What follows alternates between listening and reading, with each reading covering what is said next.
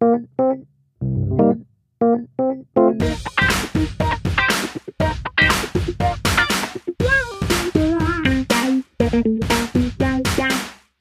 herzlich willkommen zu einer neuen Folge im Brandschutzmilieu. Heute ist der 17.11.2020 und mit dabei ist der Sven. Hallo Sven. Hallo, so enthusiastisch wurde ich noch nie begrüßt. Zumindest nicht von dir. Was? Das glaube ich nicht. Ich werde mir alle Folgen nochmal anhören. Ja, okay, komm, Smalltalk, hast du schon Weihnachtsdeko rausgeholt? Findet Weihnachten überhaupt statt dieses Jahr? Schauen wir dekoriert mal. Man, dekoriert man dann in das Feuerwehrschul nicht? Äh, hier ist es nicht, hier ist ähm, nicht, bisher nicht. Äh, nicht? Und so. Hm. Jetzt habe ich doch zugegeben, dass ich in der Feuerwehrschule sitze. Tja, das hatte ich mir eigentlich vorgenommen, dass ich das lasse. Das war eine Falle, Carsten. Kommen wir doch zu den News, Sven. Auf geht's. Es gab einen Entschluss in der Rechtsangelegenheit der Berliner Feuerwehrleute nach einem Einsatz, bei dem eine ähm, Patientin tödlich verunglückt ist, und zwar einen Freispruch für den angeklagten Staffelführer des anwesenden Rüstwagens und den Gesamteinsatzleiter. Der Tatvorwurf war, wir berichteten das in einer vorigen Folge, der Tatvorwurf der fahrlässigen Tötung. Und das Gericht kam zum Schluss, dass keine individuelle Schuld nachgewiesen werden konnte. Ähm, so sei der Vorfall letzten Endes eine Verkettung unglücklicher Umstände und war dann aufgrund verschiedener Details geschehen. Zu den Details wurde auch äh, Stellung genommen, beziehungsweise sie wurden genannt. Und die drei wichtigsten wollen wir hier einmal kurz nennen. Zum einen gab es während des Einsatzes eine ungenügende Kommunikation zwischen der, der Feuerwehr und der Berliner Verkehrsbetriebe, BVG. Zudem hatten im Vorfeld Übungen zum Anheben der Straßenbahn ähm, nicht regelmäßig stattgefunden. Sie seien äh, relativ oft ausgefallen und zudem wurde lediglich auf dem Betriebshof der BVG ohne ein geschottetes ähm, Bahngleis ähm, geübt, welches dann zu einer unzureichenden Ausbildung geführt habe. Und zuletzt sei an dem Einsatz ähm, dann der Kran der BVG, welcher ohne die Abschaltung der Oberleitung arbeiten kann, nicht rechtzeitig äh, an der Einsatzstelle eingetroffen, sodass eine alternative Methode gewählt werden musste, welche dann zu äh, dem Tod der Patientin geführt hat, da diese missglückt ist. Und genau an dem Einsatz habe dieser Kran, der BVG, eine zu lange Anfahrtzeit gehabt. Die zweite News, es geht schon wieder um Berlin. Dort wurde das erste E-LAF, die woanders HLF heißen, heißen dort LAFs, also Lösch- und Hilfeleistungsfahrzeuge. Und das erste E, also Elektro, hat die Berliner Feuerwehr bekommen, nämlich Ende September. Und es wurde jetzt ausgeliefert von Rosenbauer, die RT-Serie. Nebenbei hat auch die Feuerwehr Amsterdam und Dubai Civil Defense, also die Feuerwehr dort, eins bekommen. Ähm, ist insofern was ganz Neues, als dass das äh, quasi wie ein E-Auto eben ein E-Löschfahrzeug ist. Es hat eine 50 Kilowattstunden Hochvoltbatterie verladen, ähm, die das antreibt. Wenn die mal leer sein sollte, gibt es einen weiteren Motor, der mit 130 Litern Diesel das Löschfahrzeug weiter vorwärts bringt. Und es erfüllt die Normen und hat zum Beispiel 1200 Liter Löschwasser dabei, 100 Liter Schaum. Und ich bin mal gespannt, wie weit wie, wie das weitergeht mit E-Antrieben bei Löschfahrzeugen. Das zum Beispiel hat jetzt eine Reichweite von 300 Kilometern, Einsatzdauer an der Einsatzstelle bis zu 90 Minuten und das kann aber wiederum um vier Stunden verlängert werden. Ganz spannend ist auch, dass äh, die Sitze nicht mehr in und gegen Fahrtrichtung sind, sondern seitlich, natürlich bis auf Fahrer und Beifahrer. In, und alle Plätze bis auf den Maschinisten oder Maschinistin, also den Fahrer, Fahrerin, ähm, mit PAs, also Pressluftatmern ausgestattet sind. Also ganz viel spannender Kram aus Berlin und wie das dann im Einsatz so taugt, das werden die nächsten Jahre zeigen und da wird es bestimmt von uns nochmal was geben. Zur dritten und letzten News. Der Bundesfeuerwehrarzt des ähm, Deutschen Feuerwehrverbandes, Klaus Friedrich, empfiehlt ausdrücklich eine Grippeschutzimpfung in diesem Jahr. Es sei diesen Winter und in den kommenden Wintermonaten sowie im Frühjahr 2021 ähm, die Situation zweier paralleler Infektionskrankheiten ähm, vorhanden. Und zur Aufrechterhaltung der Einsatzbereitschaft kann der größere Ausfall von Menschen sehr hinderlich sein und so sollte vorgebeugt werden, indem eine, eine Impfung durchgeführt wird. Ich zitiere, eine Impfung ist damit nicht nur ein sinnvoller Schutz für den Einzelnen, sondern kann auch den Schutz der Bevölkerung bei Gefahrenlagen bedeuten. Und ähm, alles weitere dazu kriegt ihr ganz gewohnt bei eurem Hausarzt. Ich halte diese Empfehlung für offensichtlich und absolut logisch, aber wir haben sie hier der Vollständigkeit halber einmal erwähnt. Sven, wir haben uns heute auf ein schönes Thema geeinigt, wie ich finde, auch passend dazu, dass ich gerade an einer Feuerwehrschule sitze, nämlich Ausbildung. Und was, an was denkst du, wenn ich dir sage, wenn ich dir das Stichwort Feuerwehrausbildung mal rüberschmeiße? ich glaube, ich, ich muss ganz ehrlich sagen, ohne dass es gescriptet ist oder irgendwas, ich denke ganz kitschig an meine allererste Truppmann-Ausbildungsstunde. Äh, da saßen wir im Ausbildungs- und Schulungsraum der unserer Schwerpunktfeuerwehr hier und haben dann das allererste Mal was gehört. So richtig in Uniform, ja, also Ausgehuniform, komplett unbequem, altmodisch und nicht sonderlich gut aussehend, wie ich finde. Äh, saßen wir da und haben uns das angehört. Und dann später natürlich die Ausbildung auf dem Hof mit Feuerwehr Breitgurt bei Feuerwehrdienstvorschrift 3.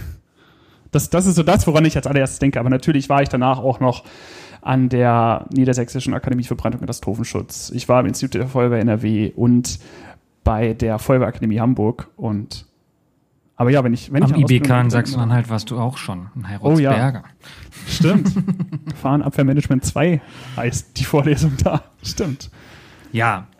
Woran denkst du? Ich Ehrlich gesagt habe ich lange Zeit an so altbackene Ausbildung gedacht und ähm, muss inzwischen das aber vollkommen revidieren, weil Feuerwehr kann auch sehr, sehr modern sein und es kommt auch viel ähm, einfach auf Leute an. Also ganz ehrlich, wenn man Leute nach Schule, nach Studium fragt, dann hängt doch meistens die Sympathie für ein Fach ähm, oft auch an dem Lehrer, Lehrerin, Professor, Professorin, wie die das rübergebracht haben. Und das zeigt, finde ich, auch schon, wie unfassbar wichtig ähm, dann doch irgendwie so pädagogische Ansätze sind, aber auch einfach Leute, dass da Leute sitzen, die da Bock drauf haben, aber die das auch können. So, mhm. so jetzt habe ich natürlich geschickt abgelenkt. ähm, ja, ich war auch, ich habe irgendwie auch schon viel gesehen, so gefühlt und trotzdem kann man immer noch nichts. So. Aber ich, ich finde das, ich finde das schon richtig, was du dabei sagst. Also es kommt wirklich darauf an, wie derjenige, der die Ausbildung macht, das selber interpretiert, was er dort machen möchte und wie er das selber sieht. Wenn ich jetzt nochmal darauf zurückkomme, was ich gesagt habe, in Uniform und dann später mit Breitgurt, wo dann später gesagt wurde, sag mal, warum rennen wir denn eigentlich samstags in der prallen Sonne mit Breitgurt hinter Schläuchen hinterher?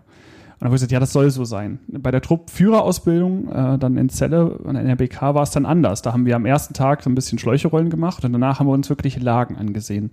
Und da wurde gesagt, ja, das soll so sein. In Truppmann sollen die Leute gedrillt werden und später sollen sie dann ein bisschen freier entscheiden dürfen. Und da stelle ich dann tatsächlich recht vielleicht auch die Frage, soll das wirklich so sein? Ist, ist das wirklich das, womit wir Leuten in der Feuerwehr begrüßen wollen, indem sie mit einem Breitboot bekleidet durch die Gegend rennen? Das ist die Frage. Ich weiß noch nicht, was diese Folge noch so bringt. Ich meine, das Rad neu erfinden werden wir auf jeden Fall nicht. Ich, ähm, wir haben uns auf jeden Fall auch vorgenommen, kurz zu sagen, wie ist es denn überhaupt so ein bisschen der Feuerwehr aufgebaut? Also da muss man tatsächlich wieder zwischen Berufs- und Freiwilliger so ein bisschen unterscheiden. Aber ähm, nichtsdestotrotz gibt es so verschiedene Positionen in der Feuerwehr, die man erlernen muss, kann, sollte. Und gerade in der Freiwilligen gibt es da einfach eine Feuerwehrdienstvorschrift für, die heißt FEDV 2. Und da wird geregelt, welche Inhalte, also was es für Qualifikationen gibt und welche Inhalte die so mit sich bringen sollen und was die Leute danach können und wie viele Stunden zum Beispiel auch. Und das ist dann, Sven hat es schon gesagt, Truppmann heißt die, ganz klassisch, wo dann so die ganz grundlegenden Sachen beigebracht werden. Aufbau eines Löschangriffs, Leitern stellen, wobei, dafür gibt es dann wieder einzelne Dienstvorschriften, die das genau regeln, wie das zu sein hat und das lernt man dann eben. Und dann gibt es einzelne Qualifikationen, die man dann zum Beispiel in der Freiwilligen lernen kann, aber nicht muss. Ne? Also weiß nicht zum Beispiel, wenn man Maschinistin, Maschinist werden will, das sind die Leute, die das Auto fahren und die Pumpe bedienen. Das ist eine Qualifikation, aber die muss man nicht machen, um bei der Feuerwehr zu sein. Oder eben Atemschutz oder, oder, oder. Und so geht es mal höher bis hin zu Führungsausbildung. Und genau daran orientiert sich natürlich auch die Berufsfeuerwehr, die das dann aber in einem Stück alles zusammen kompakt ähm, ausbildet. Und Sven möchte was sagen? ähm, Ich glaube, dass, dass man die Feuerwehrdienstvorschrift noch, noch viel weiter interpretieren kann als das.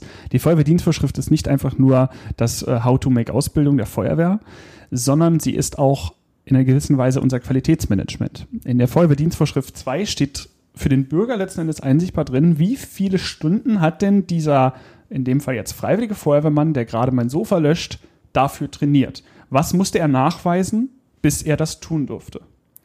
Auf der anderen Seite ist es aber auch äh, der Nachweis über eine Qualifikation, die jemand gemacht hat. Zum Beispiel die ähm, STVO und damit dann auch zum Beispiel das sogenannte Sonderrecht und das Wegerecht werden nach FEDV 2 dem Maschinisten beigebracht. Fährt also ein nicht ausgebildeter Maschinist das Fahrzeug, dann steht nach FEDV 2 nirgends, dass er darüber aufgeklärt wurde, was denn dieses Sonderrecht ist und was das Wegerecht ist. Natürlich zählen auch mehr da rein. Aber es ist auch die Versicherung, zum Beispiel einer Führungskraft, dass ihr eine Qualifikation nicht einfach nur erfüllt, sondern dass ihr auch wisst, was ihr tun müsst. Wenn ihr zum Beispiel diese Qualifikation auf dem Auto ausfüllt. Mhm. Ja, volle Kanne. Volle Pulle, wie ein Senator aus Bilder von mir immer sagt. Und guck, das nimmt man direkt mit. Zack, das ist in meinem Kopf, verbinde ich immer mit Volle ihm. Pulle. Super. ähm, Ich, aber also auf genau, meiner Liste der Ja. Feuerwehrsprüche sind auch viele von Ausbildern drauf. Und ich Los werde geht's. jetzt hier nicht zitieren. Nee, dann lieber nicht.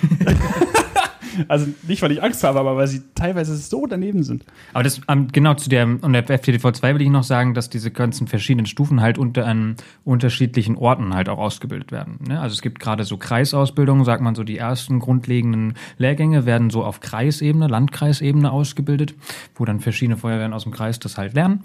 Und je höher, ähm, also Gruppenführer, Führerinnen-Ausbildung findet dann meistens an Landesfeuerwehrschulen statt, wo dann auch Leute, die das unterrichten, die das in Vollzeit im Hauptamt quasi hauptsächlich machen. Ich möchte auch sagen, dass es verschiedene Ansätze irgendwie gibt. Und da ist halt, also klassisch, wenn man mir so sagt, Grundausbildung, gerade bei der Fre Freiwilligen Volt, ist es bei mir sehr im Kopf noch, ist, es gibt so ein Stichwort, das nennt man Hofballett. Das ist eben gerade dieses, dass man am Anfang so einen Löschangriff, einen Standard-Löschangriff aufbaut nach einem gewissen Standard. Ähm, und zwar drillmäßig, jeder kriegt Positionen, jeder kriegt Aufgaben und das muss einfach schnell und gut und stringent gemacht werden, klare Befehle. Und das sind halt so grundlegende Sachen, die man bei der Feuerwehr irgendwie lernt, die aber ähm, auch so drillmäßig passieren. Und das ist ja auch klar irgendwie, Feuerwehr muss schnell sein, Feuerwehr ist hierarchisch aufgebaut, und man wird aber immer mehr merken, okay, es gibt zwar ein paar Sachen, die grundlegend drillmäßig da sein müssen, auch Leitern aufbauen zum Beispiel gehört dazu, aber irgendwann kommt man dahin, dass ich doch will, dass Leute eben nicht einfach nur stumpfen Befehl ausfüllen, sondern mitdenken und tatsächlich ihre eigene Einschätzung auch immer mehr wichtiger wird, je nach Position. Genau. Ich würde Hofballett in, als Methode beschreiben. Genauso wie der Lehrvortrag eine Methode ist, ist auch das Hofballett eine Methode. Sie hat ihre Daseinsberechtigung, sie hat ihre Vor- und Nachteile. Aber sie hat auch eine negative Aber- Konnotation, in meinem Kopf jedenfalls. Auf jeden Fall. Ich, ich denke, dass das, was ich am Anfang sagte, diese, dieser Breitgurt, den man in der Truppmann-Ausbildung vorhat, wo keine Sau weiß, wieso eigentlich, und dass genau die für mich dieses Hofballett im Kopf verankert hat. Aber, und ich will, ich will nämlich jetzt hier so ein bisschen davon wegkommen, dass wir irgendwie zu sehr darauf eingehen, dass Hofballett keinen Sinn macht und dass das Blödsinn ist. Das ist es nicht, aber es muss im richtigen Maße dosiert werden. Wir können nicht Ausbildung machen, indem wir den ganzen Tag nur Hofballett machen. Das Und es muss den. Leuten halt klar sein, warum sie es machen. So. Also mir hat mein Ausbilder gezeigt, warum, warum musst du Leitern stellen bis zum geht nicht mehr. Und das waren einfach nur ein paar Videos, wo ich gesehen habe, scheiße, im Zweifel muss es unfassbar schnell gehen. Und dann hat man die Motivation und dann kann man auch Drill ganz gut ertragen, weil man weiß, wofür man es tut. Und eben nicht für den Ausbilder oder eine gute Note zu bekommen, sondern eben dafür. Sven, wir hatten überlegt, dass wir über Ziele und Probleme in der Ausbildung reden wollen.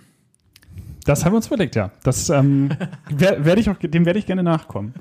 Und zwar habe ich mir vor langer Zeit schon mal äh, das äh, rote Heft, also eins der roten Hefte gekauft, das da heißt Ausbilden im Feuerwehrdienst von Christoph Lammers.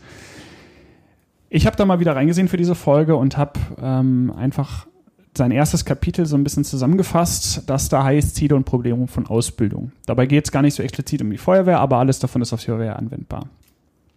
Also ganz stumpf, ich glaube, in den letzten Folgen habe ich auch so ein paar Definitionen einfach runtergerattert, aber es tut mal ganz gut. Wir haben ja gerade gehört, Ball, ne? Hofballett, Drill, hier habt ihr eine Definition zum Auswendiglernen. Ausbildung ist nichts anderes als das Vermitteln von Informationen, dass dauerhaft, die dauerhaft gespeichert werden sollen und für spätere Tätigkeiten zur Verfügung stehen. Dabei müssen Informationen über Sinnesorgane aufgenommen werden, über Nervenfasern ins Gehirn übermittelt werden, vom Ultrakurzzeitgedächtnis ins Kurzzeitgedächtnis gelangen und anschließend im Langzeitgedächtnis dauerhaft gespeichert werden. Jetzt kommt aber das Aber und das ist das Problem. Sie müssen im Langzeitgedächtnis auch flexibel bleiben, denn gerade der Themenbereich oder das, Themen, das Thema nicht polizeiliche Gefahrenabwehr befindet sich in einem stetigen Wandel, sodass das, was wir mal gelernt haben und das, was, ich zitiere, wir schon immer so gemacht haben, nicht immer so bleiben kann. Und da müssen wir einfach aufpassen, dass wir diese Informationen zwar langfristig abspeichern, aber auch immer wieder hinterfragen können bei Bedarf. Und die Frage ist, wie kommen wir dahin? Wie können wir eine Lern- oder Ausbildungsatmosphäre so schaffen, dass Leute das halt verinnerlichen können? Weil gerade in Stresssituationen, und denen sind wir nun mal im Einsatz auf, ausgesetzt, haben wir eine so eine kognitive Verkürzung in unserem Kopf. Wir können uns, also die, durch den Stress haben wir, können wir uns auf sehr viel weniger konzentrieren. Das heißt auch, dass wir weniger Wissen abrufbar haben. Das heißt, das Wissen, worauf es wirklich ankommt und auch die Fähigkeiten, auf die es wirklich ankommt, die müssen wir so sehr verinnerlicht haben, dass wir die in dem Moment abspulen können. Und das ist halt wirklich üben, üben, üben. Und so ein, für viele das auch nervig genug ist, so, ist es genau das. Und dann ist aber die Frage genau, wie machen wir solche Atmosphären? Und Ziel muss halt sein, dass die Ausbildung so gestaltet ist, dass möglichst viel Information verarbeitet werden kann. Eben auch in dem Moment, wo wir das abrufen. Also immer schön auch sehr realitätsnah zu lernen, dass man das schon mal direkt trainieren kann. Wie ist es denn in solchen Situationen? Aber auch der Weg dahin ist wichtig, also dass wir, während wir lernen, wir kennen das aus der Schule, aus der Uni, wo, von der Ausbildung, jede und jeder lernt ein bisschen anders. Und manche Menschen haben auch relativ schnell irgendwie eine Lernblockade und kriegen das nicht in den Kopf. Das heißt, wir müssen auch so ein bisschen individuell gucken, wie kann man das jedem beibringen. Und da gibt es einfach so ein paar Grundsätze, die man in den Raum werfen kann, die ich gerne jetzt mal reinwerfen möchte. Nämlich, es geht um eine offene, kooperative, sehr angstfreie Atmosphäre. Also ne, zwischen Ausbildern und den Leuten, die da sitzen was sind die Lernziele für diese Einheit, dass das jedem klar ist und gut kommuniziert ist, dass wir Lerninhalte konsequent danach verfolgen, was wir denn überhaupt ausbilden möchten und dass die Methoden auf die Lernziele, aber auch aufs Publikum angepasst sind und danach ausgewählt werden. Und natürlich, und das ist eigentlich offensichtlich, aber das möchte ich sagen, dass die Ausbilderinnen und Ausbilder ähm, fachlich und methodisch didaktisch kompetent genug sind, aber auch fachlich und vor allen Dingen auch sozial, das den Leuten beizubringen. Und auch irgendwie jedem und jeder auf seine Weise. Klar, wir haben Gruppen von, weiß ich nicht, bis zu 30 Leuten, aber ähm, das ist, sollte, muss, kann leistbar sein. Und da gibt es ganz viele Methoden. Und ähm, die werden wir natürlich nicht alle vorstellen. Wir wollen so ein paar Inputs einfach geben, was es sein kann. Aber auch was für Herausforderungen gibt, was es gibt. Genau, und mit den Herausforderungen meinen wir jetzt konkret Herausforderungen bei der Ausbildung in der Feuerwehr. Dabei müssen wir so ein bisschen aufdröseln, da die äh, Herausforderungen bei den Feuerwehren unterschiedlich sind, ob es nun eine ehrenamtliche Feuerwehr oder eine Berufsfeuerwehr ist. Aber tatsächlich, ähm, fangen wir einfach mal mit der FF an, tatsächlich ist meistens, und das ist bei mir auch so, der Gedanke, wenn ich zu einem Übungsdienst hingehe, der ja regelmäßig bei euch einen stattfindet, jetzt gerade nicht, aber in Zukunft wieder, ist mein erstes Interesse meistens Spaß zu haben, weil ich eine gute Zeit verbringen will. Ich gehe abends ja nicht ins Gerätehaus, um, weiß ich nicht, um, um einfach nur ein Dach über dem Kopf zu haben und, und vielleicht ähm, was zu essen, sondern ich gehe dahin, weil ich Spaß haben will. Und das ist so die erste Herausforderung bei der Freiwilligen Feuerwehr. Die Leute kommen in erster Linie um, weil sie eine Motivation darin sehen, sich zu engagieren, irgendetwas zu tun und dabei Spaß haben. Natürlich haben viele von denen oder alle einen, einen, ja, einen Anspruch an sich selbst und wollen was lernen und sie wollen dazugehören. Sie möchten sich fortbilden, sie wollen kennenlernen, sie wollen ausprobieren, um ihre Aufgabe in der gewünschten Qualität und dem Anspruch an sich selbst gerecht zu werden. Und das ist natürlich klar, aber in erster Linie ist die Motivation Spaß. Und dem muss die Ausbildung nachkommen. Natürlich gibt es trockene Themen, die in Ausbildungsdiensten gemacht werden müssen. Ich denke, jedem fällt jetzt zum Beispiel der äh, jährliche Dienst der UVV ein. Äh, also wir sind im Vorgespräch zum Podcast auch sofort drauf gekommen. Aber auch der kann interessant und ähm, ja, dieser Motivation, dem Interesse an Spaß nachkommt, gestaltet werden. Aber das, das muss man einfach sehen. Wir können nicht jeden Tag UVV-Dienst machen und einfach nur stumpf irgendwas vorlesen oder zum hundertsten Mal die Gefahren an der Einsatzstelle durchgehen. Das kommt bei freiwilligen Feuerwehrleuten nicht dem Interesse nach Spaß oder einer guten Zeit nach und es hat auch kein Lernziel. Also nur weil ich hundertmal die Gefahren an der Einsatzstelle runtergeklingelt bin, heißt es nicht, dass ich an der Einsatzstelle auch eben diese erkennen kann. Denn ich muss sie anwenden, genauso wie Carsten schon sagte. Dann haben wir im Feuerwehrwesen das Problem, dass nicht alles, was wir lernen müssen und gelernt haben, in der gleichen Frequenz angewendet wird. Ähm, zum Beispiel der Innenangriff zur Brandbekämpfung. Etwas, was häufig trainiert wird, wo viele auch so ihre Erinnerungen dran haben, so erste Mal im Innenangriff. Und das ist vielleicht auch das, was wir als Bild eines Feuerwehrmannes oder einer Feuerwehrfrau vor uns haben, wenn, wenn wir denken, warum wir eigentlich mal dahin gegangen sind. Aber es passiert nicht so oft. Die Anzahl der Brände in Deutschland ähm, geht kontinuierlich zurück. Und die Wahrscheinlichkeit, dass man tatsächlich dann, wenn es dann mal brennt, auch einen Innenangriff in der vorgestellten Weise durchführt und dann auch noch da ist, auf dem richtigen Position sitzt, ist ja relativ gering im Durchschnitt. Ich weiß, dass es äh, Feuerwehren gibt, die das relativ häufig machen. Aber wir müssen es dennoch üben. Das heißt, äh, zum Beispiel das Absuchen eines Raums. Gut, das ist ein schlechtes Beispiel, weil das macht meistens noch ziemlich viel Spaß, aber das machen wir relativ wenig, vielleicht ein, zwei Mal in drei, vier Jahren. Das üben wir sau oft, wenden es aber nie an. Oder sowas wie, also bei mir zu Hause ist es vielleicht am meisten so der Verkehrsunfall mit eingeklemmter Person. Das ist etwas, wo wir sehr wenig hinalarmiert werden. Und wenn wir da sind, übernehmen wir nicht die entscheidende Rolle an dem Gerät, was dann die Einklemmung oder die Person befreit. Aber wir üben es trotzdem. Und man muss immer so ein bisschen abwägen, was lernen wir jetzt und wie oft wird es tatsächlich angewendet. Denn das Ausbildungsparadoxon besagt, umso weniger du es anwendest, desto häufiger musst du es üben, damit du sicher bist. Und das ist ein Problem. Also kommt vielleicht öfter mal die Frage, sag mal, warum üben wir denn jetzt zum hundertsten Mal Leitern? Und warum machen wir nicht wieder was Spannendes? Naja, weil das Spannende vielleicht etwas ist, was wir jetzt schon dreimal geübt haben, aber die Leitern müssen wir halt öfter anwenden. Das muss jetzt sicher sein. Und da muss man einfach hin und her spielen. Ich glaube, das, also das haben wir so als das Hauptproblem bei Freiwilligen Feuerwehren ähm, entdeckt, dass die Anwendung und die Frequenz, also die, das, die Anwendung und die Frequenz des Erlernten nicht immer so ganz miteinander kooperiert. Berufsfeuerwehren, äh, da gestaltet sich ja die Ausbildung etwas anders. Während man am Anfang eine Berufsausbildung macht, in der man dann die notwendige Qualifikation erlangt, ähm, absolviert hat und danach in den Wachalltag geht, die haben vor allen Dingen das Problem, dass die Aus- und Fortbildung irgendwie in den absolvieren, zu absolvierenden Dienst mit integriert werden muss.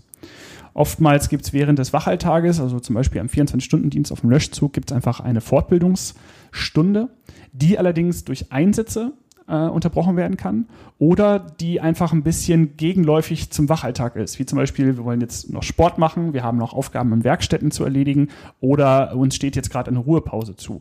Also müssen wir das irgendwie integrieren und oft ist das so ein ungeliebtes Kind ähm, während des Alltages zumindest im Durchschnitt. Und das muss irgendwie eingebaut werden. Wenn wir allerdings dann ähm, Berufsfeuerwehrleute auf eine Fortbildung schicken, dann kooperiert das nicht so wirklich mit unserer, mit unserer Personalpolitik, dass wir also unsere Schichten auch besetzen können. Denn dann hat dieser Berufsfeuerwehrmann in der Woche, wo er zur Fortbildung ist, schon so viele ähm, Arbeitsstunden gesammelt, dass ich ihn am Wochenende nicht noch auf dem Löschzug sitzen kann. Das heißt, da fehlt wieder jemand, das heißt, ich muss ihn irgendwie anders besetzen.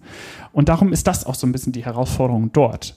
Denn die Außenfortbildung, die in dem hohen Maße, wie sie in der Feuerwehr gefordert ist, ähm, dass diese auch umgesetzt werden kann, äh, läuft da so ein bisschen konträr zu dem, was noch erledigt werden muss.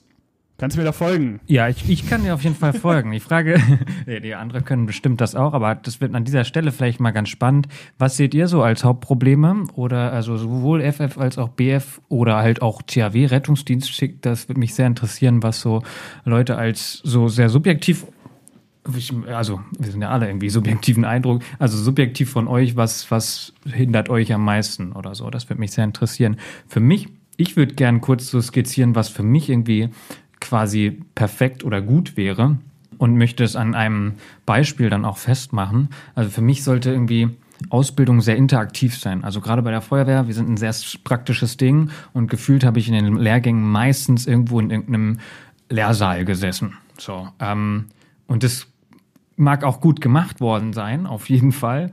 Vielleicht auch, weil es einfach gar keine anderen Möglichkeiten gibt. Und trotzdem ist es immer besser, Hand, das in die Hand zu nehmen, loszulegen, auszuprobieren. Und das meine ich mit interaktiv, aber das kann ja auch spielerisch sein. So, ne? Also gerade in der Zugführerausbildung gibt es so Planspiele oder Gruppenführer, Gruppenführerin, gibt es so Planspiele mit Modellbauplatten, wo man einfach sagt, so, ich würde jetzt das machen, ich würde, würde natürlich nicht, sondern ich mache jetzt das, ich mache das. Wurde mir sehr oft gesagt, dass ich das würde weglassen soll. also, ne, da das ist, also das kann ruhig spielerisch sein. So weniger frontal dieses, jemand macht vorne eine PowerPoint-Karaoke und ich habe da mitzuschreiben. Das kann aber auch funktionieren. Also gerade kann man solche Sachen auch äh, ein bisschen minimieren oder mehr, gerade in Corona-Zeiten haben wir das viel gelernt, dass so Online-Training, Webinare und, und, und ja auch sehr spannend sein können. Da können Leute sich das selber einteilen, müssen nicht unbedingt anwesend sein, können das in ihrer Geschwindigkeit machen. Und es ist vor allen Dingen, wenn das gerade professionell aufgebaut ist, auch einfach didaktisch ziemlich gut. So.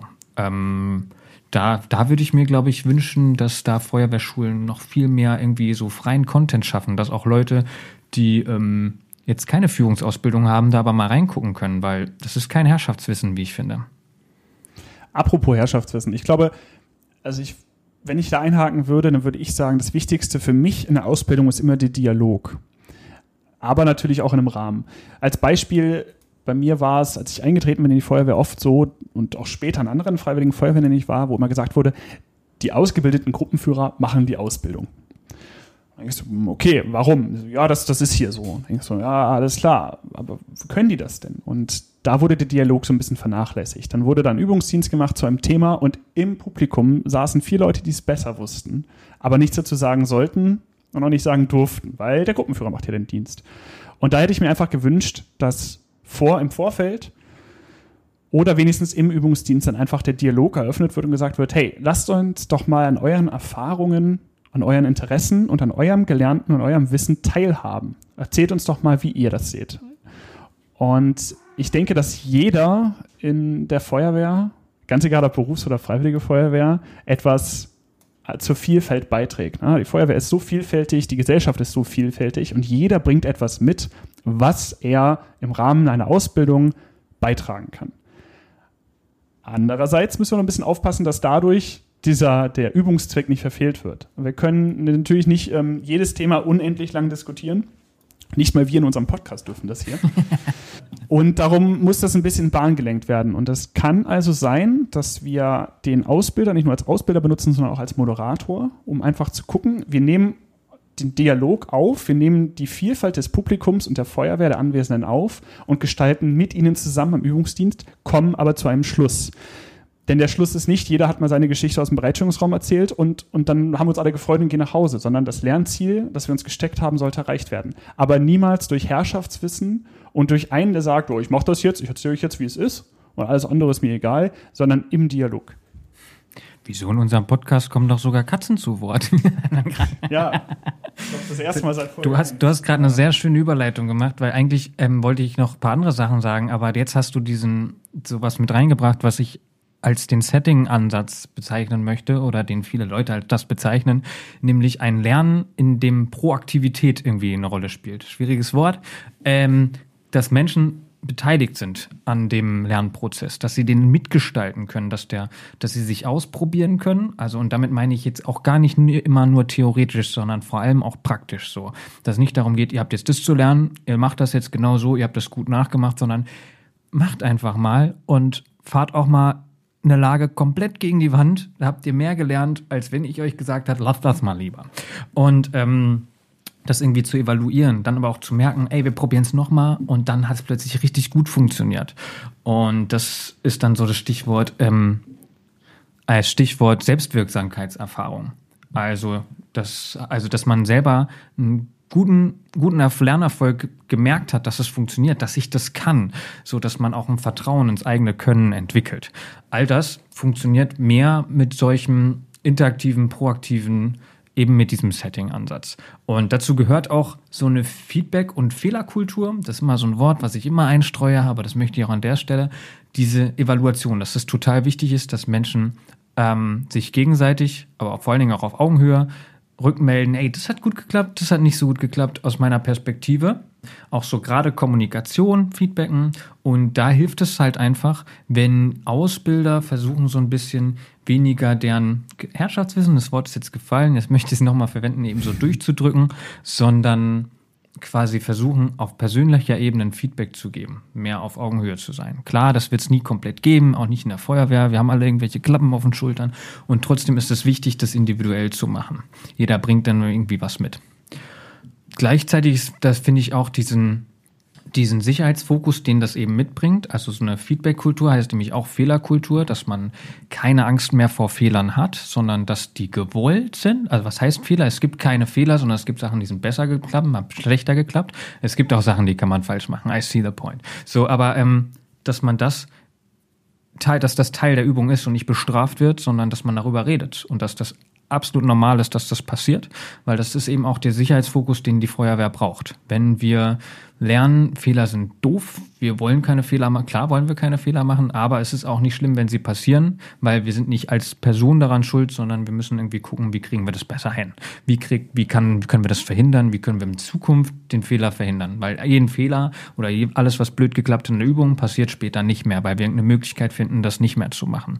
Also das ist ein Sicherheitsfokus, den brauchen wir und wenn wir diese Fehlerkultur nicht haben oder hätten, ähm, dann ist es eine, eine Gefahr für uns und das sollten wir lassen.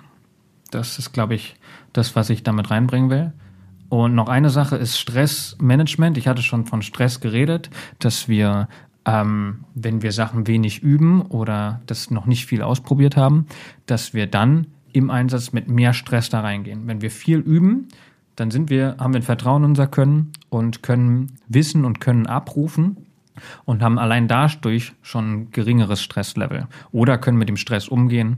Und wir können aber auch äh, mit Stressimmunisierung lernen. Also das heißt, je höher der Realitätsgrad ist, wie näher das an der Realität ist, desto mehr fühle ich mich auch in der Lage und kann quasi auch selber lernen, was für Dinge helfen mir, um mit Stress klarzukommen weiß ich nicht, kleine Konferenz mit den ganzen GruppenführerInnen ähm, oder auf der Anfahrt sich nochmal was anzulesen oder eben nicht. Es gibt ganz viele Möglichkeiten, es gibt auch Atemübungen, man kann ganz viel spannenden Kram dazu lernen. Stressimmunisierung ist ein großes Thema. Ähm, aber das muss man halt auch üben. Das kann man nicht erst im Einsatz üben. Und dazu ist es, glaube ich, mitunter am wichtigsten, dass wir Ausbildung zeitlich richtig anordnen.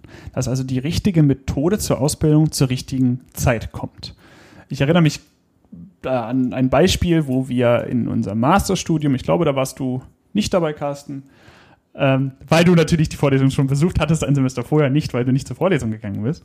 Das nicht, dass wieder so. sowas kommt, Sven.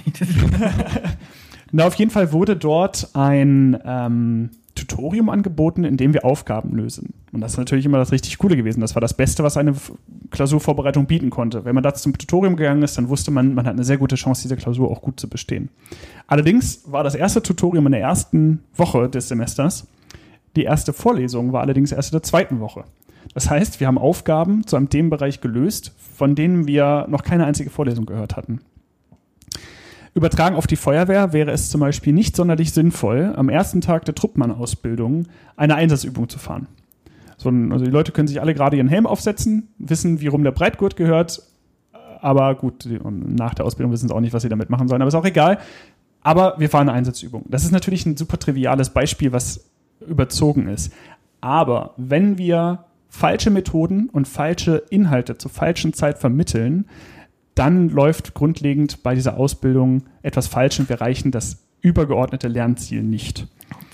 Das war schon wieder eine richtig fantastische Überleitung. Außer du willst noch genau, einen Satz genau, sagen, Sven. Ich wollte nicht gerade sagen, Carsten, du hast, doch, du hast doch da mal was, äh, was zusammengeschrieben, hier irgendwie mit, mit ähm, Zwiebeln oder so.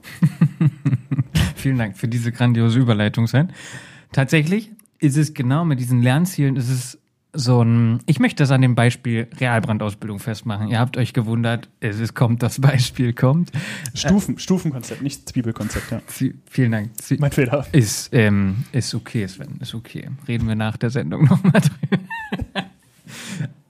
ähm, dass es wichtig ist, klein anzufangen und dann peu à peu größer zu werden. Ein klassisches Ding aus der Realbrandausbildung ist, dass man Leute, die gerade ihren Atemschutz Träger, Trägerinnen fertig gemacht haben, also die Qualifikation, um in ein Haus reinzugehen, die man mindestens haben muss, dass die in eine Wärme, Heiß-Ausbildung kommen, wie manche auch sagen. Ähm, und dann wird es, gibt es so ein Chipscontainer, wird man da reingesetzt und wird so ein richtig großes Feuer gemacht. Und am Ende schmilzen die Masken und der Helm, das Helmvisier liegt auf der Maske und manche kommen da mit Brandblasen raus. Und damit die mal merken, wie heiß Feuer ist. Und da würde ich sagen, das hat nicht geklappt mit einem Stufenkonzept. Weil ähm, es tatsächlich sinnvoll ist, klein anzufangen. Also, ähm, ich habe das so in fünf Phasen eingeteilt und versuche so verschiedene Lernziele erstmal festzumachen und das verschiedenen Anlagen zuzuordnen und zu sagen, okay, wo, wo fängt es an, wo hört Reherbrandausbildung auf? Und dann sagt man, okay, Phase 1 wäre so ein, ich habe mich da übrigens orientiert, das ist nicht ganz nur meine Idee, ne? Also die Schweden, die haben auch schon so Phasenmodelle gehabt und ich habe das nur versucht, alles mal zusammenzuschmeißen und zu sagen, okay, wie passt das? Und dass man quasi anfängt, mit einem kleinen Container ganz wenig Brandlast da reinmacht und sich mit ähm, frischen Atemschutzgeräteträgern, wir können natürlich auch später äh, andere Leute, die das schon länger machen, da sich mit reinsetzen, setzt man sich rein und macht einfach nur so ein Kino. Man setzt sich dahin und sieht mit ganz wenig Holz, sieht man verschiedene Brandphasen, lernt, wie entwickelt sich Feuer. Und auch da drin wird's ordentlich warm, aber es geht gar nicht darum zu lernen, dass Feuer heiß ist. Ich glaube, das wissen wir alle. Es geht darum, ähm, zu gucken, wie entwickelt sich so ein Feuer. Was haben wir so für einen Rauch, Pyrolyse, dü -dü -dü. langes Ding, will ich gar nicht alles erklären. Aber es geht jetzt erstmal darum, nur zu gucken, was ähm, passiert in so einem Feuer. Wie entwickelt sich das? Und die gucken erstmal nur zu. So, und in einer Phase 2 wäre, das, dafür bräuchte man feststoffbefeuerte Container, also Holz, aber nicht mit 1000 Paletten, sondern nur ganz wenig. So, und dann das zweite wäre, wir machen das gleiche, aber mit einem kleinen Strahlrohrtraining. Das kann nach zwei Tagen sein, ähm, das kann schon am gleichen Tag sein, das gibt es verschiedene Konzepte. Ich bin eigentlich nicht so ein Freund davon, der das alles nach einem Tag macht. Ich bin auch so ein bisschen auch Australien gewohnt, dass man das alles auf einen Monat zieht, so diese Phasen, die ich euch jetzt sage. Aber das kommt natürlich auch so ein bisschen darauf an, wie viel, welche Möglichkeiten hat man. Aber Phase 2 wäre dann kleines Strahlrohrtraining. Also zum Beispiel verschiedene Brandphasen, äh, verschiedene äh, Brandphänomene zu verhindern, mit ähm, Rauchgaskühlung umzugehen und und und. Das wäre so das Zweite. Man setzt sich aber dann nur rein und probiert so ein bisschen aus, mit dem Strahlrohr zu arbeiten. Was gibt's für unterschiedliche Methoden? Das dritte wäre dann tatsächlich Brandphänomene, Phase 3, mit verschiedenen Brandphänomenen. Darüber hatten wir ja schon mal gesprochen die zu sehen, Zeichen zu lernen, was gibt's für Brandphänomene, wie äußern die sich, was gibt's da für Unterschiede. Das wäre Phase 3. Und dann Phase 4, das alles schon ein bisschen komplexer zu machen, weil es ist in deiner Wohnung, wird nie nur ein kleines Regal stehen und es wird nie nur ein Zimmer sein. Nein, es werden plötzlich Türen da drin sein. Es werden ähm, Kanten drin sein, wir werden mehr Brandlast haben, wir werden Fenster da drin haben. Und schon wird das alles ein bisschen komplizierter. Da muss man Türen aufmachen, muss man sich irgendwie koordinieren im Trupp, man muss sich vorbewegen, zurückbewegen, suchen. Es wird also immer komplizierter und fängt dann langsam an, auch irgendwie mit Ventilation zu arbeiten, ähm, bei der Tür zum Beispiel. Und die Phase 5 wäre dann quasi das am nächsten zum Einsatz, nämlich mit mehreren Etagen im ganzen Löschzug mit einer ganzen Gruppe, mit einem ganzen Zug, mit Ventilation, mit Lüfter, mit Funk, düm, düm, düm, alles zusammen. So, wenn ich aber jemanden, der das noch gar nicht gemacht hat, direkt in den Phase 5 reinschicken würde, wäre er heil, wäre er oder sie heillos überfordert und würde das gar nicht gebacken kriegen und hätte auch einen viel zu großen Respekt vor dem Ding, das jemals zu machen. Ich hätte also Stressresistenz so überhaupt gar nicht geschaffen bei der Person, hätte auch einen, den Lernerfolg überhaupt nicht geschafft, auch die Selbstwirksamkeit hätte überhaupt nicht geklappt, weil sie da einfach nur rausgehen würde, oh, ich habe überhaupt nichts hingekriegt. Und ähm, auch so dieses Feedback, was will ich dieser Person noch an Feedback geben, dass ich sie wieder aufbauen kann. Nein, es geht darum, das Stück für Stück Lernstile klein anzufangen und dann größer zu werden. Ich möchte nicht sagen, dass es auch an manchen Stellen praktisch ist, jemanden so ein bisschen ins kalte Wasser zu schütten, zu schubsen. Es gibt Leute, dazu gehöre ich auch, ähm, die manchmal das brauchen, so ein bisschen ins kalte Wasser zu geschubst zu werden und dann loszulegen. Aber halt mit Maß. So, wie Sven sagt, unausgebildete Menschen zu, zu einer Schlage zu schicken, das macht absolut keinen Sinn. Zu einer Schlage. Was hast du zu einer Lage? Habe ich Schlage gesagt? Ach ja, ich dachte Schlage, das ist so ein ähm, nicht Genau, also und diese, äh, jetzt, wo, jetzt, wo du gerade einschlagen, einhaken wolltest, fällt mir noch eine Sache ein. Dieses, ähm, zum Punkt Realbrandausbildung, da werden jetzt Leute sagen, ja, aber äh, das Feuer, die werden ja zum Feuer fahren und da, da müssen sie es ja auch können. So, ja, wenn wir aber wollen, dass diese, dass Menschen, die in der Ausbildung sind, auch wenn es nur eine Weiterbildung ist, peu à peu mehr lernen wollen, dann muss es Stufenkonzept sein. Ähm, und das kann man gerne auch Zwiebelkonzept nennen. Hauptsache, man fängt klein an und das macht man größer. So. Ähm, und dann werden jetzt Leute sagen, aber in einem richtigen Brand sind es ja auch viel, sehr viel mehr Brandlast. Ja, das stimmt. Also wenn ich das mal so vergleiche, wir haben in einem Wohnungsbrand ungefähr 10 Megawatt, was da so verbrennt und in so einer Realbrandausbildung so ein bis maximal drei Megawatt. Es ist also nur eine Miniatur von einem richtigen Brand. Und das muss auch allen klar sein, dass Realbrandausbildung einen ganz anderen Zweck hat, als ein echtes Feuer abzubilden, sondern das peu à peu zu steigern und diese Übertragbarkeit, die eben nicht komplett da ist, nämlich es ist heißer, es ist mehr, ihr braucht viel mehr Wasser, bla bla bla, das muss didaktisch da sein. Das muss von den Leuten immer wieder erklärt werden und auch gezeigt werden. Und deswegen mag ich so Dinge wie Heißausbildung nicht, weil ey, ein richtiger Brand ist, ähm, hat mehr, mehr Bums. Und damit macht Carsten eigentlich klar, dass wir hier nicht vermitteln wollen, dass wir die ganze Zeit nur über Leute, Sachen reden wollen, dass jeder Fehler okay ist und dass wir eine ganz weiche Ausbildung, wie das vielleicht der ein oder andere bezeichnen mag, fordern, sondern wir sagen, es gibt gute Methoden, es gibt fragwürdige Methoden und es gibt Methoden, die vielleicht funktionieren in der einen Situation, in der anderen nicht. Das Wichtige ist nur, dass die Methoden, welche auch immer ihr benutzt, in einem Konzept eingebettet sein muss und so die richtige Methode zur richtigen Zeit das richtige Ziel verfolgen kann. Das bedeutet, ihr könnt Ausbildung sehr grob und sehr, sehr flexibel gestalten, aber sie muss über den Zeitraum, den ihr, um das Lernziel zu erreichen, gewählt habt, muss sie richtig eingebettet und richtig terminiert sein. Wir wollen nicht nur reden, wir wollen nicht nur irgendwie bisschen gucken, dass jeder hier mal irgendwas gemacht hat, sondern wir wollen natürlich richtig ausbilden. Und wir wollen, dass äh, die Feuerwehrleute nach unserer Ausbildung gute Feuerwehrfrauen und gute Feuerwehrmänner sind, die ihren Job richtig und im Sinne des Einsatzziels erledigen können. Aber nur weil jetzt ein Ausbilder Lust hat, irgendwie zehn Mann mit angeschraubten Filtern über einen Sportplatz zu jagen, damit alle danach kotzen und zu Hause sich fragen, ob sie nächste Woche überhaupt kommen, machen wir keine gute Feuer, machen wir keine guten Feuerwehrleute und ähm, führen da auch nicht hin sondern wir müssen uns überlegen, welches Konzept über welchen Zeitraum fahren wir. Das kann, wie bei der Realbrandausbildung am Beispiel von Carsten gezeigt, über mehrere Tage gehen. Es kann auch ein Abend nur sein oder ein halbes Jahr, weil ihr dazu entscheidet, mehrere Ausbildungsdienste in Reihe zu schalten und am Ende ein übergeordnetes Ausbildungsziel ähm, erreichen wollt. Äh, machen. Das könnt ihr machen. Wichtig ist nur, dass ihr euch überlegt, in welchem Konzept und welchem Wechselbeziehung gestaltet ihr diese Ausbildung. Und was hast du für Ideen, Sven? Spuck aus. soll, ich, soll ich mich mal gerade hinsetzen? Ich habe hier was aufgeschrieben. Nein. Ähm, ihr kennt das ja aus unserem Podcast. Am Ende wollen wir noch mal so ein bisschen uns überlegen, wie kann man das denn eigentlich machen, beziehungsweise wie ist der Ist-Stand und wie können wir daran arbeiten.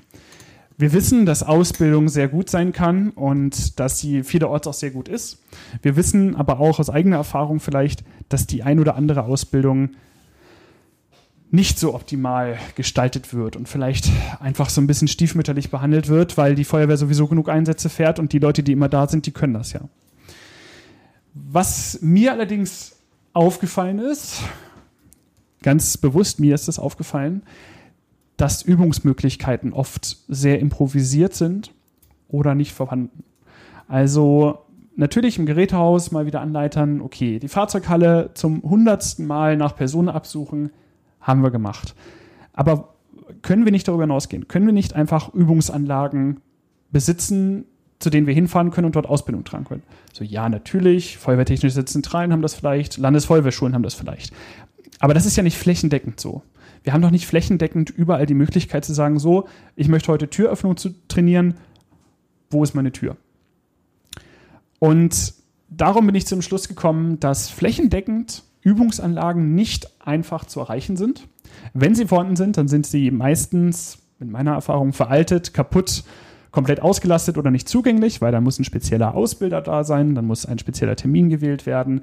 Das Ding ist abgeschlossen. Letzte Woche wurde es nicht aufgeräumt, darum hat man das aus Trotz jetzt wieder zwei Wochen zugemacht und dann gibt es eine böse E-Mail, auf die jeder dann auch antwortet, dass das nicht war. Also Übungsanlagen sind oft nicht verfügbar, defekt, veraltet, ausgelastet vielleicht gar nicht geeignet für den Übungszweck, den wir haben wollen, weil sie einfach sehr speziell sind.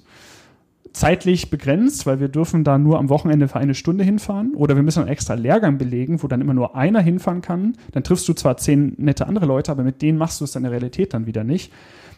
Und das geht dann auch immer nur so einmal im halben Jahr. Also zum Beispiel ist bei mir zu Hause nicht gewährleistet, dass jeder Artenschutzgeräteträger hier jemals in einer Realbrandausbildungsanlage war. Also ich weiß, dass es Landkreise und Städte gibt, wo das gewährleistet ist, dass jeder da zum Beispiel auch einmal im Jahr in so eine Übungsanlage geht. Ich habe mich dann so ein bisschen erinnert gefühlt daran, ähm, wie ich meine Ausbildung im Rettungsdienst gemacht habe und wo wir da geübt haben. Und äh, darum jetzt hier meine, meine rhetorische Frage an Carsten. Hast du schon mal was von einer, von einer Sun-Arena gehört? Nee, Sven, erzähl doch mal. Boah, es ist authentisch hier. Also Wahnsinn. Nein, also Spaß beiseite. Eine Sun-Arena, viele von euch werden es kennen, ist nichts anderes als eine Räumlichkeit innerhalb von Rettungsdienstschulen, Rettungsdienstakademien, wie auch immer, in denen spätere Einsatzsituationen nachgespielt werden. Das ist meistens ganz bewusst ein abgetrennter Raum. Das kann in meiner Rettungsdienstschule, wo ich meine Rettungssanitäter gemacht habe, war es zum Beispiel einfach der Keller. man war immer im Keller. Aber in meiner äh, Rettungsdienstschule, an der ich einen Rettungsassistenten später gemacht habe, war das eine alte Sporthalle. Und in der stand ein ganzes Gebäude drin mit einem Gerüst, einem Rettungswagen. Da stand sogar ein ähm, Hubschrauber drin, in den Hubschrauberbesatzungen mit, mit Licht und allem drum und dran und Bewegung trainieren konnten, wie das später sein konnte. Das heißt, es gibt eine extra Örtlichkeit, in der man das simulieren kann. Und die war auch ein bisschen anders aufgebaut. Zum Beispiel war in der Wohnung waren schon Wände dargestellt, da stand ein Sofa drin, ein Fernseher und ein Tisch, aber die Wände waren nur so 1,20 Meter hoch, sodass sie zwar räumliche Enge simuliert haben und man sich nicht unbegrenzt ausbreiten konnte, wie das zum Beispiel im Schulungsraum der Fall gewesen wäre, weil so sind halt Rettungsdiensteinsätze nicht. Man, man befindet sich nicht in der Mitte vom Sportplatz, der leer ist, sondern die waren eng, aber die Beobachter konnten zusehen. Und das ist ein wichtiger Bestandteil der rettungsdienstlichen Ausbildung, dabei zusehen, wie das Team vorne den Patienten behandelt. Und ich habe mir dann gefragt, warum gibt es sowas nicht in der Feuerwehr? Mittlerweile gibt es Gerät, äh, Gerätehäuser, die Fitnessräume haben, wo also die Feuerwehrleute unter Aufsicht, unter den dafür extra ausgebildeten Kameraden, Kameradinnen ähm, Sport betreiben können. Auf Kosten und in Räumlichkeiten der Feuerwehr, inklusive Dusche und allem drum und dran. Aber wo sind denn bitte die Fitnessräume für Feuerwehreinsatztaktik? Wo kann eine freiwillige Feuerwehr am Mittwochabend zum Übungsdienst hinfahren, um zum Beispiel das Absuchen eines Raumes zu üben, der nicht deren Fahrzeughalle ist? Und wie können wir es vielleicht ermöglichen, dass alle Leute, die noch dabei sind, dabei zusehen können? Und von den Fehlern oder von den perfekten und richtig ausgeführten Maßnahmen von den Leuten zu lernen. Und das fehlt mir so ein bisschen. Ich möchte auch nicht sagen, dass es das nicht gibt. Natürlich gibt es das. Und es gibt auch äh, Übungsanlagen, die sehr komplex sind, bei denen man dann ähm, in kurzen Wege, in Hamburg war es zum Beispiel der Fall, konnte man da sich einbuchen, wobei da auch schon wieder so, äh, ja, absprechen ist gut, aber ich muss dann immer so eine Buchung vornehmen und dies und das. Dann konnte ich da hinfahren und das dann üben. Aber ich würde gerne sehen, dass diese Fitnessräume für Feuerwehreinsatztaktik jederzeit, auch mit wenig Vorlaufzeit, verfügbar sind dass sie vielleicht sogar modular aufbaubar sind. Das heißt, ich kann vielleicht Gegenstände in solchen Räumen verschieben. Ich kann vielleicht das Schloss äh, der Übungstür ähm, ausbauen und dafür ein anderes einbauen. Ähm, ich kann verschiedene Szenarien kreieren und dadurch verschiedene Lernziele anpeilen. Dass ich also sagen kann, hey, ich möchte heute mal die Türöffnung mit ähm, zum Beispiel einem Türöffnungswerkzeug und die anschließende Suche der Brandwohnung äh, üben, weil das jetzt gerade mein Lernziel ist. Aber vielleicht möchte ich auch nur das Absuchen üben oder vielleicht nur die Türöffnung. Ich möchte das jetzt in einem Einsatzszenario machen. Das heißt, wir fahren an, Blaulicht, dies und das. Und dann gehen wir da rein. Oder ich möchte es Schritt für Schritt unter Top-Bedingungen mit einem zusammen im Arbeitskreis machen. Vielleicht will ich auch einen Lehrvortrag machen. Und das Ganze sollte durch Multiplikatoren und Ausbildern der Feuerwehren, die dorthin fahren, umsetzbar sein. Das heißt, die werden einmal geschult auf diese Übungsanlage und dann kann man mit denen dahin fahren. Weil es ist ein anderes Miteinander, es ist ein anderes Lernen innerhalb, intern der Ortsfeuerwehr oder der Wachabteilung, als wenn dort ein externer Ausbilder steht. Und vor allen Dingen, ich weiß, das ist jetzt ein langer Wunschzettel, aber hey, ist unser Podcast. Ähm, und sie sollte unabhängig von der Ausrüstung der Feuerwehr funktionieren. Das heißt, wenn eine Feuerwehr mit dem TSF ankommt oder mit dem HLF 20. Macht es keinen Unterschied, denn jede Feuerwehr findet dort für ihr Fahrzeug, für ihre, ihr Einsatzspektrum eine Möglichkeit auszubilden. Das muss nicht hochtechnisch sein. Ich will hier keine äh, Vernebelungsanlagen, ich möchte keine, keine gasbefeuerten äh, Flammen irgendwo haben, sondern einfach nur Doch, ich will das. ein paar. Ich will das, aber mein Ja, okay. Wunschzettel ist ja noch nicht. Dein Wunschzettel kommt noch. Einen Monat vor Weihnachten haben wir noch. Aber ich, ich will, dass die Leute dort einfach, ja, ein, wie einen Fitnessraum haben, in dem sie das üben können, worauf sie gerade Bock haben. Ohne, dass sie dazu irgendwie viel machen müssen, sondern einfach nur hinfahren und ein bisschen üben. Das muss nicht, das muss nicht teuer sein, das können einfach ein paar Sachen sein. Und um euch mal ein Beispiel zu geben, sowas gibt es ja schon, wenn auch nicht an einem Ort, zentral für alle, sondern viele Feuerwehren bauen sich ja sowas selber. Also zum Beispiel so eine Trainingstür, wo man die Türöffnung übt. Hat jeder schon mal gesehen. Kann man auch kaufen, kann man auch bauen, wie auch immer. Manche, die jetzt zum Beispiel so im CBN-Einsätzen untergebracht sind und unter CSA vorgehen, die haben dann vielleicht eine kleine Rohrinstallation an der Wand, wo sie dann das Abdichten üben können. Ganz, ganz entspannt, einfach mit einer TS betreiben, spritzt da ein bisschen Wasser raus, ein Traum. Aber es gibt auch größere Anlagen, wie zum Beispiel Brandhäuser, die aber meistens nur an Landesfeuerwehrschulen zu finden sind, oder auch Artenschutzübungsstrecken. Und die größten Anlagen sind dann natürlich die Re Realbrandausbildungsanlagen. Ich will auch nicht sagen, dass jeder jetzt ein Feuerwehrübungshaus bauen sollte oder so. Um sondern Gottes Willen, einfach nur nicht. ein Ort. ja, genau. Und das, also das kann, das ist nicht Sinn der Sache, ähm, sondern einfach nur eine, ein Fitnessraum für Feuerwehreinsatztaktik, zu dem eine Ortsfeuerwehr hinfahren kann oder eine Wachabteilung, ohne großartig ähm, sich dazu verbiegen und wo sie vor Ort mit einfachen Mitteln das umsetzen können, was, was sie lernen wollen, was sie üben wollen und wo sie sehr modular mit umgehen können. Und das sollte nichts Besonderes sein, sondern das sollte Alltag sein. Ihr solltet von diesen Orten gelangweilt sein, weil ihr schon so oft da seid und wart und so viele Sachen geübt habt. So sollte es sein. Es sollte nichts Besonderes sein. Genau, es muss flächendeckend sein. Das heißt, viele Leute müssen oft die Möglichkeit haben, das zu tun. Also nicht dieses klassische, ah, ihr kannst drei Jahre auf den Lehrgang warten und dann machst du das mal eine Woche oder drei Wochenenden oder oder oder. Und ähm, genau, einmal das und auf der anderen Seite auch professionell begleitete Ausbildung vor Ort eigentlich am besten. Also das, was ich zum Beispiel Ja. gebracht, mein Beispiel der Reherbrandausbildung, natürlich müssen da Leute sein, die das professionell und didaktisch ziemlich gut machen. Ähm, klar sollen sich auch Leute gerne ausprobieren können, aber die Ausbildung an sich ähm, müsste dann wiederum echt professionell irgendwie begleitet sein. Das müssen Leute sein, die sich wirklich ziemlich gut damit auskennen, die das können, die den Sicherheitsfokus da drin haben, aber das muss ja genug Plätze sein. Das heißt, irgendwie auf so einer Landkreisebene oder Regierungsbezirkebene muss so eine Anlage geben, wo ganze Feuerwehren hinfahren können und und und. Aber der zweite Teil eben dieses Ausprobieren, was Sven sagt. Es ist total wichtig, dass Leute das anwenden, nicht nur einmal gemacht haben und immer weitergeben, sondern ausprobieren. Dabei entstehen auch unglaublich tolle Dinge. Also, dass Menschen irgendwie neue Suchtechniken entwickeln, neue Konzepte für die Feuerwehr, die dann irgendwie ausprobiert werden und dann sagen, das ist gut, das ist schlecht. Das nehmen wir, das nehmen wir nicht. Und haben, haben wir ausprobiert, ist blöd. Also, das ist, das ist doch das Beste, darauf Entscheidungen zu beruhen. Ich denke, dass, um zurückzukommen auf diese San-Arena, die ich erwähnte, viele von denen, die eine Rettungsassistenten oder mittlerweile Notfallsanitäter in Ausbildung gemacht haben, können sich an diese San-Arenen erinnern. Jeder weiß noch, wie er da eine Lage drin abgearbeitet hat und wie das aussah. Und ähm, immer wenn ich das Foto von meiner San-Arena aus dem Rettungsassistenten sehe, dann fühle ich mich auch in all die Lagen zurückversetzt. Und am Ende war es so. Wir waren komplett genervt von dieser blöden San-Arena. Immer wieder dieses selbe Wohnzimmer und so weiter. Aber das war tatsächlich die beste Vorbereitung auf später, denn in der Realität sehen am Ende wirklich alles Wohnzimmer gleich aus.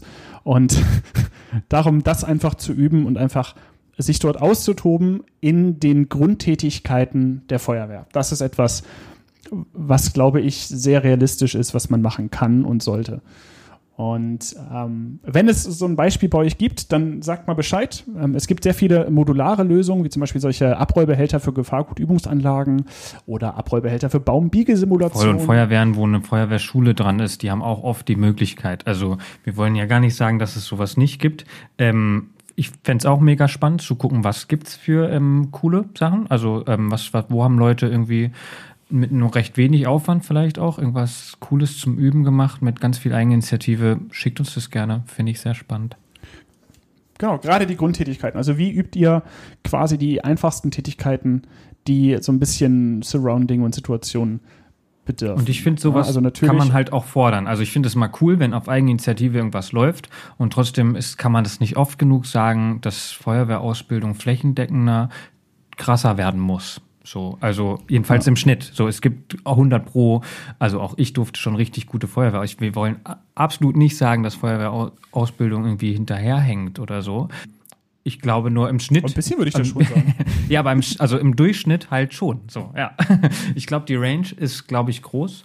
Ähm, und wir können auch einfach viel besser werden. So, selbst wenn wir gut sind, wir wollen besser werden. Genau.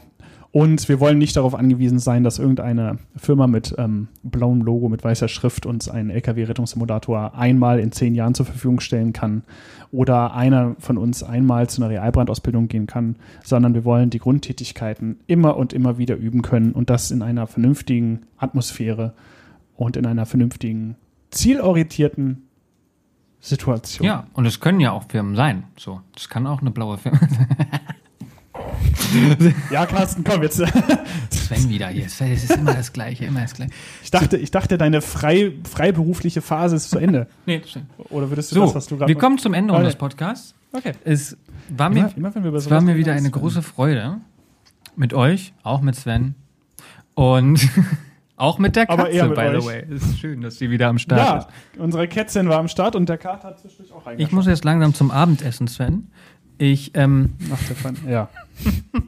Ich kann, soll ich den, soll ich den Ja, Abschluss mach mal einen machen? Abschluss. Ja, auch von mir vielen Dank zum, äh, fürs Zuhören. Und, Sehr gerne, sehr ähm, Ja, danke, Carsten. Ihr ähm, hört wieder von uns in wahrscheinlich einem Monat. Bis dahin könnt ihr uns erreichen. Und zwar im Internet unter www.imbrandschutzmilieu.wordpress.com. Ihr könnt uns nette E-Mails oder auch kritische E-Mails schreiben an imbrandschutzmilieu.gmail.com. Wir versuchen, all eure Fragen zu beantworten, auch wenn sie ein bisschen off-topic sind. Wenn ihr Angst habt, uns zu schreiben, ignoriert das einfach, schreibt uns. Ihr könnt uns mittlerweile auch auf Facebook finden. Dort veröffentlichen wir eigentlich äh, immer nur unsere Folgen. Ihr könnt Carsten auf Instagram stalken, mich auf Twitter spammen und ja, vielen Dank fürs Zuhören. super. Wir hören uns im Dezember wieder. Kleine Entschuldigung, dass es so lange dauert. Manchmal dauert es länger, manchmal kürzer. Aber wir schaffen den Monat eigentlich immer irgendwie. Genau, und ähm, um unserer Tradition vorzubleiben, es liegt nicht an mir, es liegt an Carsten. Natürlich. Nein, das, das passiert. Äh, das ist einfach ähm, unserer Arbeitssituation geschuldet. Nehmt Corona ernst, kommt gut durch und ähm, Lasst euch gegen Grippe impfen. lasst euch gegen Grippe impfen. Und damit, schönen Abend noch oder morgen. Macht's gut. Haut rein, vielen Dank. Tschüss.